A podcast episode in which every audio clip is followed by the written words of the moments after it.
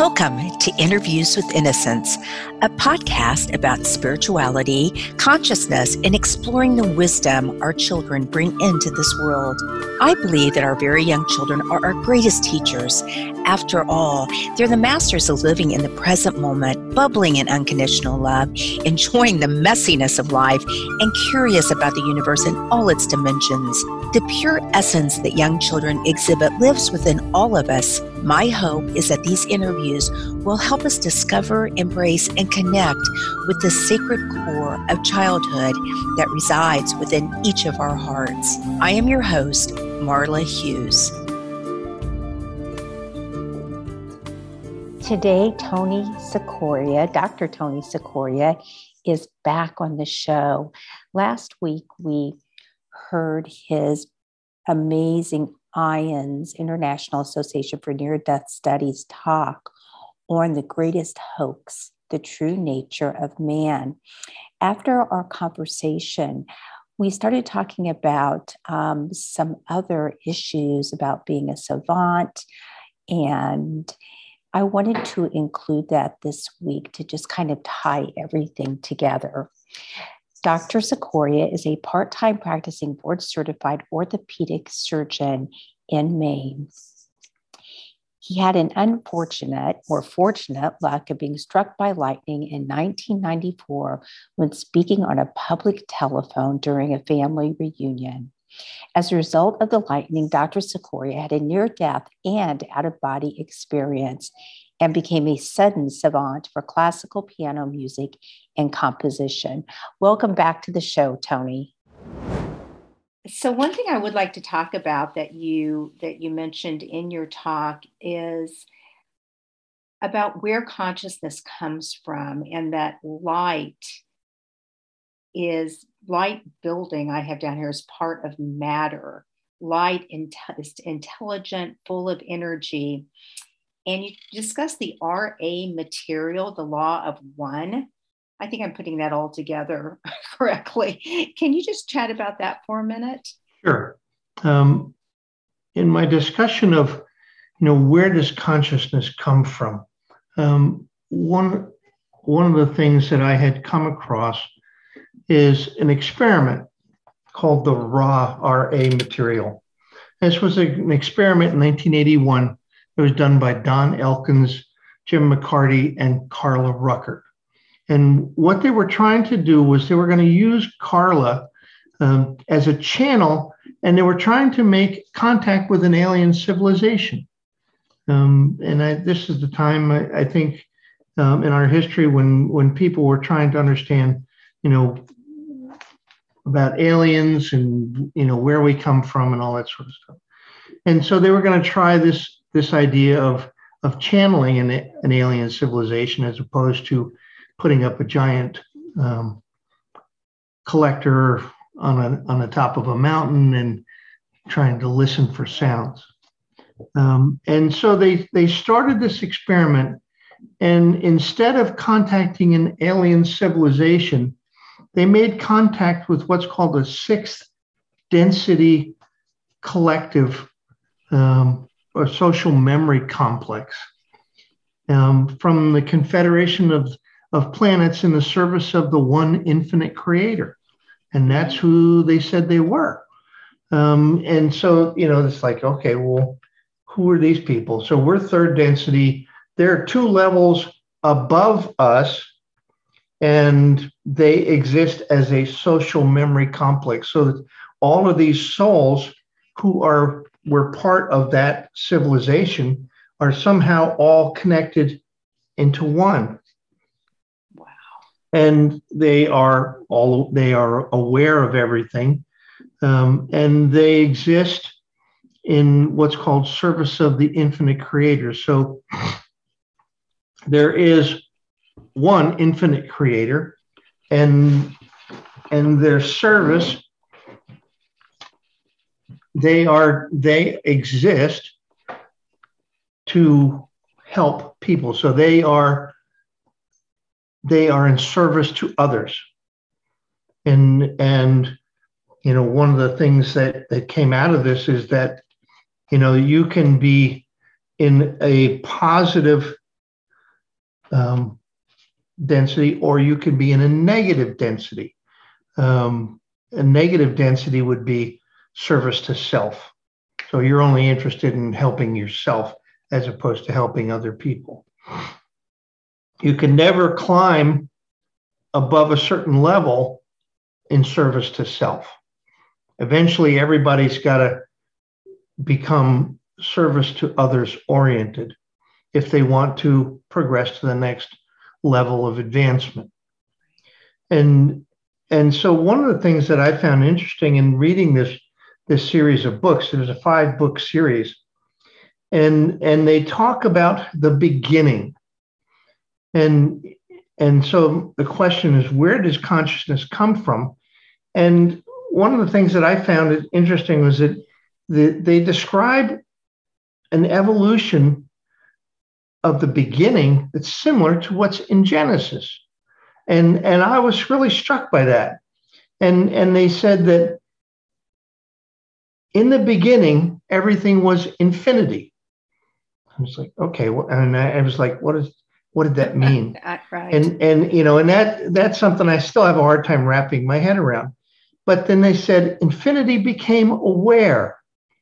That awareness led to a focus of infinity into infinite energy or love. And this is where this is the where love comes from. It's it's actually what infinite energy is. And that is the creator. The energy moved from intelligent infinity due to an outpouring of creative forces and created patterns in a holographic style as the entire creation. And those the patterns of energy somehow regularize their own local rhythms and fields of energy, and it creates dimensions and universes and physical matter. And, and this is way above uh, my understanding. But it makes sense to me and and is similar to what the Bible says in, in Genesis about in the beginning there was nothing. There was infinity. And then out of that became the infinity became aware and then and then there was energy and and out of that came light. And light was just a vibrational distortion of infinity, and it became the building block of matter. And that light was intelligent and full of energy. And the, the first things of intelligent infinity were then called a creative principle. And the spiraling of, uh, of energy produced galaxies and, and planets and all that other great stuff. Um, so the, the point being that all things, all life, all creations were part of an original thought. It all came from one source and all exist in the quantum field. And one of the things that's interesting in my reading about quantum field is that we only see 4% of it. Yes. The other 96% is made up of dark energy and dark matter. 72% is dark energy, 70 and 24% is dark matter and and i still don't know what that is. And i don't think anybody else does either. Yeah. Um, other than the fact that you know it's it's that part of of the the quantum field we don't understand. And i've i've read a number of of um, articles that suggest that that everything everything exists in that part of the of the quantum field we don't know about. That's where all memory, all history, all everything is recorded in this three-dimensional matrix mm-hmm. of of some place that exists, but like the Akashic records. Yeah, the Akashic yeah. records is right is right. a perfect example. Right. I mean, it's it's it's all stored out there. It's accessible, but if you don't know how to access it, good luck. Right. Well, thank you. But some people do, and and that's You know, the fact that if one person can do it, everybody can do it. Exactly. And and that was one of the things that I came to an understanding of with my music. And you know, in discussions with Oliver Sacks, and it's like, you know, we were on opposite ends of the fence on this. He was like, well, it's got to be something that's that's you know circuits related. And it's like, I don't think so. I said, it doesn't make sense to me. But and one of the things that that happened with with with my dear death experience was that I had I had suddenly become music oriented. I had was hearing music, I was playing music, um, and I had no understanding of of where it came from. But then I was contacted by Darold Treffert, who's a, a physician who yes. specializes in savants. And, and Darold said, you know, I've got this whole group of people that are similar to you. And, I, and I'd like to, you know, include you in this group. And I thought, okay. And so I met a lot of these people. And what was interesting to me was that they all had some event. Either they got hit in the head, they had surgery, they had, a, you know, they had tumors. They, you know, it, they all had something that caused the change. But then they all developed something they didn't have before. And it's like, okay, so this is very similar to, to my situation where I didn't have this ability before. I get whacked in the head by a lightning bolt, and suddenly I can do something I wasn't able to do before.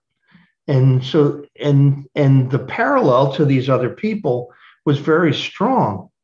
And you know, one of the things that Oliver had talked about was he thought that the lightning had somehow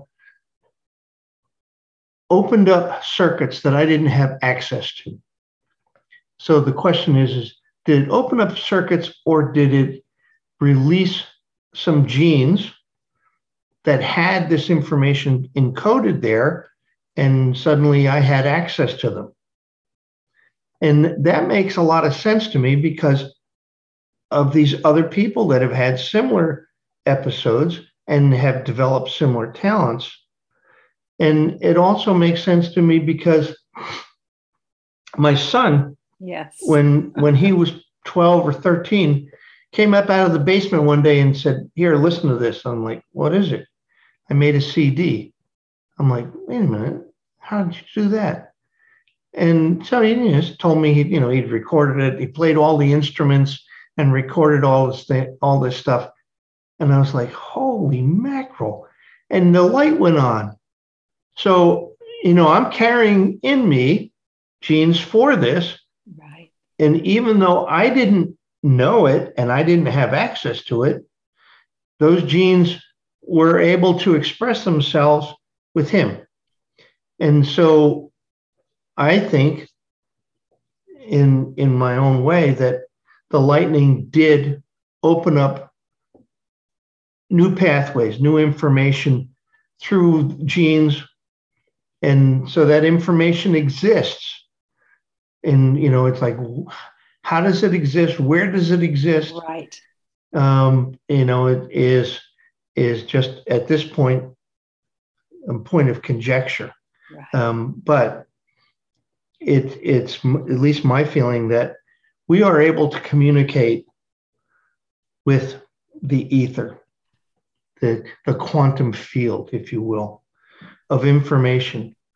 You know, our brain, there's there are a lot of people that have come to the scientific conclusion that our brain would have to be the size of a building to hold all of this information that we have.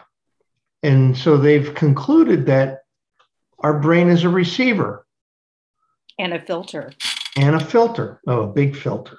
Yes. A big filter. And when you think of what what the, the unconscious brain sees and hears and only allows 10% of it to go to consciousness, it's like, okay, that filter's out of control. Right. And you talk about animals, about the, the dog. I yeah. love the dog story. Can you? Yeah, I mean, it's you know, it's it's very anybody who has an animal has had this experience where you know an animal can tell you know it could be in the house and somebody within a, a hundred yard radius comes into this sphere of of recognition. And if that person is bad that dog knows. Right. Knows it instantly. And you know where's that ability gone? I think we have it but we have downplayed it for so long. Mm-hmm. And and not recognized it that you know we just kind of don't use it. And isn't it interesting also young children i mean they will they will sense you know they don't want to go to someone or this or that. And i believe that they also sense that too because they yeah. those pathways are still open for them until yeah I, I think children are are great um, resource for this kind of knowledge yeah. i mean there's and unfortunately you know what do, what do we do the first time a child says you know i saw somebody in my room we go i'll stop you know that's nonsense well guess what it's not nonsense. Right. You know, I had I've I've got a friend that her daughter, when she was three years old, and she's on the on she's in her room, she's talking to somebody. And the mother walks in and goes, Who are you talking to? And she said, Grandma. And and she and the mother says, That's not possible. Grandma's been dead for five years. And she looked at her and she said, No, she's right over there. Wow. And it's like, okay. So, how often does that happen? Mm. And we poo poo it. You know, we say, That's not possible. Well, guess what, folks? It is. and, and, and we cause we cause that to be extinguished in children and or their friends cause it to be extinguished because if they're if they told one of their friends then they would be ridiculed and there's there's nothing more powerful than ridicule in controlling a child what do you think how do you think humanity would change if we raised children being so open to that and just curious and and encouraging stories. Um, I, I think that, you know, I think that we're headed for a paradigm shift. Yes. Anyway, um, because all of these things are starting to occur in in multiple locations and multiple um, situations, and people are are going to start to realize that we're not alone. There are lots of other things we don't understand. And I think that part of that will be, you know, the relaxation of of what you expect of your children. Um, but I think that it's it's it's probably got to come from us first. Right. Um, and that's not going to be an easy thing to have occurred, but I do think that you know in in my readings i've read lots of people have said that there is something coming that's going to force all of these things to occur you know what is that something that i don't know? Do you think it will be within our lifetime? Yep. I think it's going to be probably at near the end of it. Yeah. But i do think that it's you know, with, within the next 20 to 30 years. Yeah. And, uh, and that's, you know, one, one of the things that I, you know, I've read from numerous sources now that, that there is, there's going to be, and if there's going to be an event that initiates a massive change in consciousness. Wow. And you know, I I I hope I'm around to see it. Yeah, me too. Is that is that in the books, the man being series? Yeah, that, it's yeah. also in it's also in that. Right, right. And you know, and, and they've not come out and said what's going to happen, but there will there will be a massive shift in consciousness at some point. Yeah, interesting. Well, it we need that we need that transformation. This world does. Yeah, this desperately. When you look around you and and you see the things that are happening, not just here, but in in other countries and mm-hmm. and and the horrible things that are happening, and you go, you know, if I was God, I would flush the damn thing and start over again. Um, and I'm sure that it's happened before. Yeah. Um, but Tony, if you would have 35 years ago, if you would be listening to this interview of you, would you be like shocked? You know, there, 35 years ago, um, it was unacceptable for people to talk about this stuff. I mean, as, as a physician in the 90s, if I had come out and started talking about this stuff, somebody would have called the state and said, This wacko needs to have his license revoked. Mm. And that was the mentality in the 90s. And, and to a large extent, you know, I just it was my it was my little secret, and I left it like that for ten years. Well, and wait, how many years ago was your NDE? The near that was in 1994. Okay, I meant even before that. Oh. If you would be listening to this interview. I think it was a crackpot.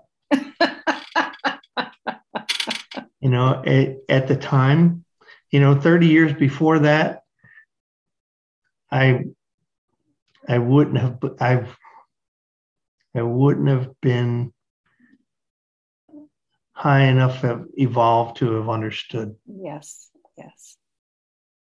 Really not.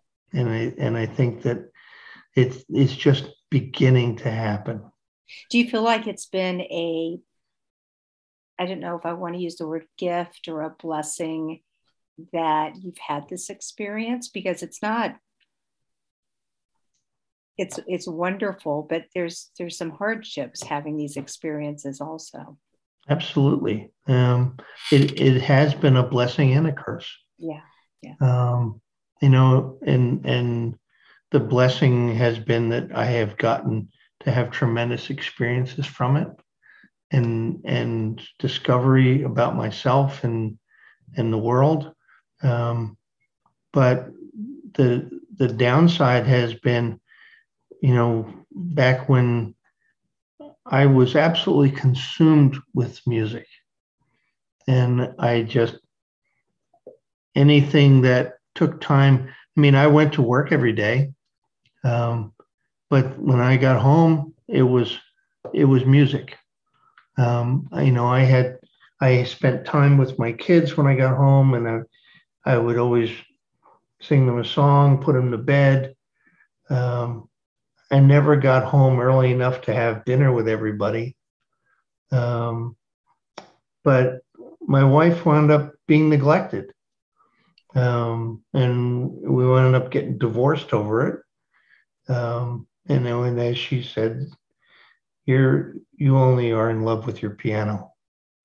And I think at the time um, that was true. Um, you know, as as time went on, and I realized that I needed to have balance in my life.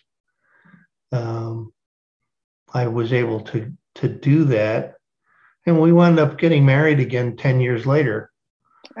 Oh. Uh, but you know, and you know, and during that period of time, you know, it was the thing that was always most important to either one of us was our kids and our family. Yes. And you know, even when we were divorced, we, you know, we still did all holidays together and and you know and people would make fun of us and say you guys are not divorced.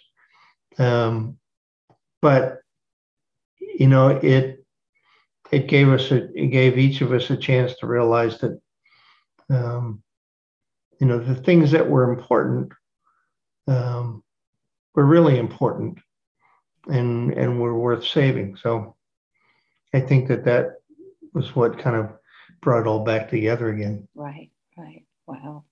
Well, thanks for sharing that. Well, thank you once again. I think I've taken absolutely. Up, yeah, yeah, really. It's been an honor to spend this time with you. Same Hope, here. Uh, hopefully, we'll meet in person one of these days. That'd be great. I would love that. Well, thank you so much. Once again, have a great day. Thanks, Marla. You too. Okay. Bye bye. Bye bye.